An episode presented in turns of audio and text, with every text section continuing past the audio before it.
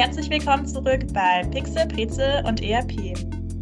Wir beschäftigen uns hier mit Fragen rund um das Thema E R P, User Experience und Innovation. Ihr hört hier bereits die zweite Folge unserer U X-Basics-Serie. In Teil eins ging es um die Definition des User Experience Designs und wir haben euch U X-Methoden auf Basis des Design-Thinking-Prozesses näher gebracht. In dieser Folge wagen wir einen Blick in unsere Erfahrungen aus den Projekten, besonders in Bezug auf die Rollen, die man im U X-Design einnimmt. Als Gästin haben wir uns dafür unsere Kollegin Celina Tran eingeladen. Magst du dich kurz vorstellen? Klar, hallo zusammen, ich bin Celina und komme aus Frankfurt. Ich arbeite seit zweieinhalb Jahren bei BearingPoint als U X-U I-Lead und Coach. Und ich betreue hier Großprojekte im Public-Sektor und übernehme Aufgaben in verschiedenen Bereichen, wie zum Beispiel der Konzeption, dem Design und der Anforderungserhebung. Dann starten wir jetzt direkt rein. Wie ihr in der letzten Folge erfahren habt, sind die Methoden, die eine U X-Designerin im Rahmen des Design-Thinking-Prozesses anwendet, ziemlich vielfältig. Eine U X-Designerin kann sich auf bestimmte Methoden bzw. Themengebiete spezialisieren oder auch alle Bereiche des Prozesses abdecken, je nach Projektkontext. Und dazu wollen wir jetzt ein bisschen in die Tiefe gehen. Eine Spezialisierung ist zum Beispiel User Research. In einem Projekt haben wir den Fokus darauf gelegt und Interviews mit Nutzenden geführt, um Personas zu entwickeln. User Research ist super wichtig und schafft die Grundlage dafür, die Nutzerperspektive einzunehmen, für alle Spezialisierungen. Und die Barrierefreiheit-ExpertIn erweitert das Bild dann nochmal. Dazu orientieren wir uns unter anderem an der B I T V zwei Punkt null. Das ist die Verordnung zur Schaffung barrierefreier Informationstechnik nach dem Behindertengleichstellungsgesetz. In unserem aktuellen Projekt machen Celina und ich unter anderem Tests mit Screenreadern, also Software, die Inhalte für Menschen mit Seheinschränkungen vorliest. Und wir achten auch in der Erstellung des Styleguides besonders darauf. Wir nutzen dafür extra Bereiche pro U X-Elemente, wie zum Beispiel einen Button oder ein Eingabefeld. Bei diesen Komponenten muss man dann unter anderem auf die Farbkontraste achten. Und davon profitiert ja letztlich jeder.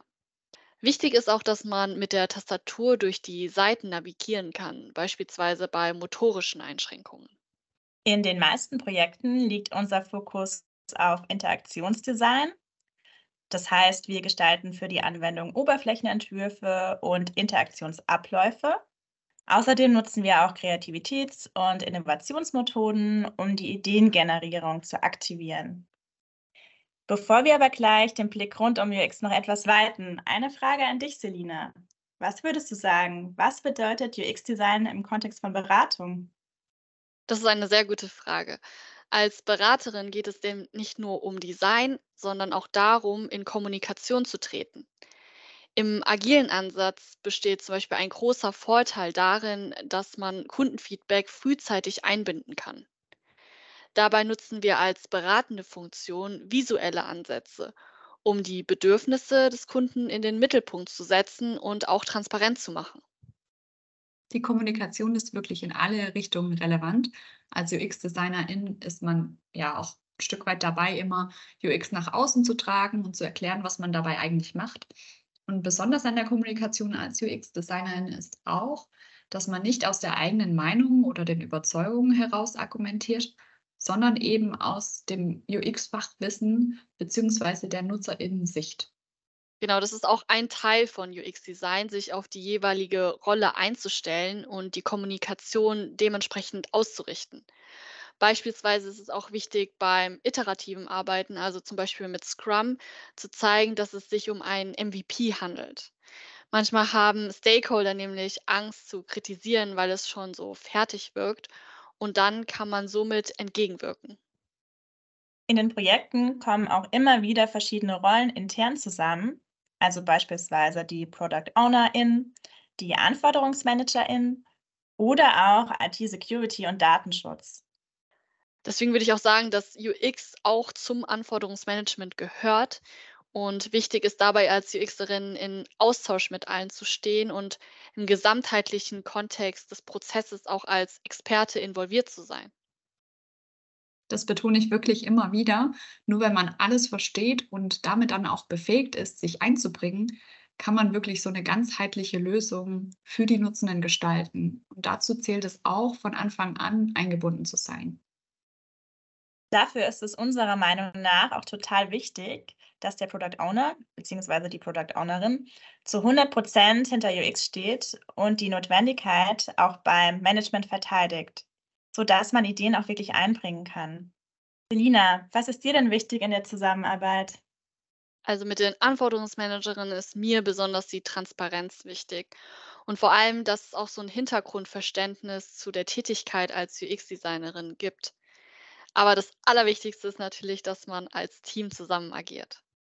Ja, das ist wirklich bei allen Teammitgliedern wichtig, dieses Teamverständnis und auch das U X-Verständnis. Also zum Vergleich bei EntwicklerInnen, klar, meine Designs können super cool sein, sie müssen aber auch umsetzbar sein und da können mir EntwicklerInnen eben super Feedback geben und ich brauche eben diesen engen Austausch mit ihnen. Aber genauso wünsche ich mir die Freiheit und den Raum, meine Ideen teilen zu können, um dann eben dieses Feedback zu bekommen. Und was sich eben auch bei allen durchziehen sollte, ist eine Offenheit für Optimierungen, beispielsweise bei Änderungsbedarfen nach User-Feedback. Und an der Stelle müssen wir leider auch schon einen Cut machen. Danke, Celina, dass du dabei warst. Gerne und danke, dass ich dabei sein durfte.